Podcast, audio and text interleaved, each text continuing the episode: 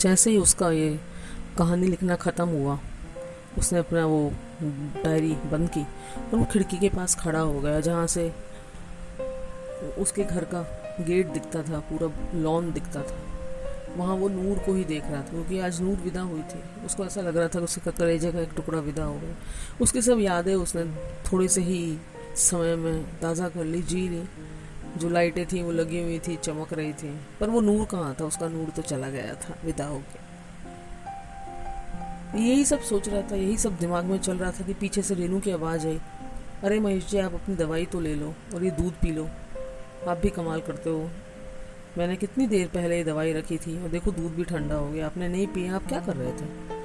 खैर, कोई बात नहीं, मैं दोबारा से दूध गर्म करके लाता हूँ। अब दवाई पी लो, आज बहुत थक गए, आप सो जाओ। और नूर की चिंता मत करो, नूर खुश है। उसने अपनी पसंद से शादी करी, है ना? आपको पता है ना, आपकी बेटी कैसी है। तो चिंता मत करो, आप सो जाओ, है ना? और बस सुबह होने में कितनी से तो घंटे बचे, आएगी ना सुबह आपसे मिलने। तो आप मिल लेना। कमाल है। मैं माँ होके भी इतनी स्ट्रांग और आप, ये कह के रेनू और महेश हंसने लग गए।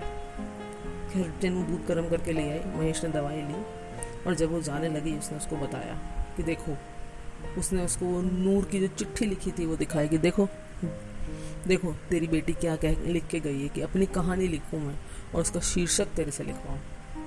तो ये मैंने लिखा है, तुम ले जाके, समय मिले तो पढ़ो उसे।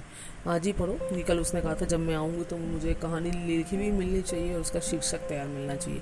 और मुझे सुबह बता देना कि इसका शीर्षक क्या रखें। तो जो रेनू है, वो बड़े ही मिश्रित भावों से उसको देखती है, डायरी को देखती है। बोले, भाई, पता नहीं तुम बेटी क्या करते हो। खैर, मुझे ये डायरी दे दीजिए अब मैं अपने कमरे में जाके पढ़ लेती और हम सुबह मिलते हैं। कह के महेश दवाई लेके सो गए और रेनू अपने कमरे में चले गए और उसने वो कहानी पढ़ी। जब उसने वो कहानी पढ़ी, वो सारे क्षण वो सारे पल उसकी आँखों से गुजर गए। ऐसा लगा कि उसने पूरे समय वो जी, पल जी लिए, कभी खुश हुई, कभी रोई, कभी डरी, कभी सहमी।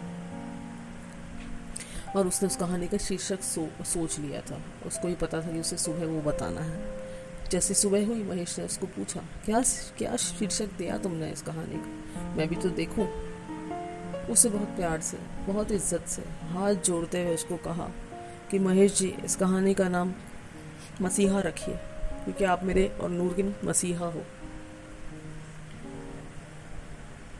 तो बस ये कह के आ, कुछ आगे बोलने को था ही नहीं महेश के पास और रेनू के पास। तो ये कहानी जो मसीहा है इसका नाम मैंने लास्ट में रिवील किया। आशा है आप सबको पसंद आई होगी। दोस्तों दुनिया में हर रिश्ते का नाम नहीं होता हर जज्बात को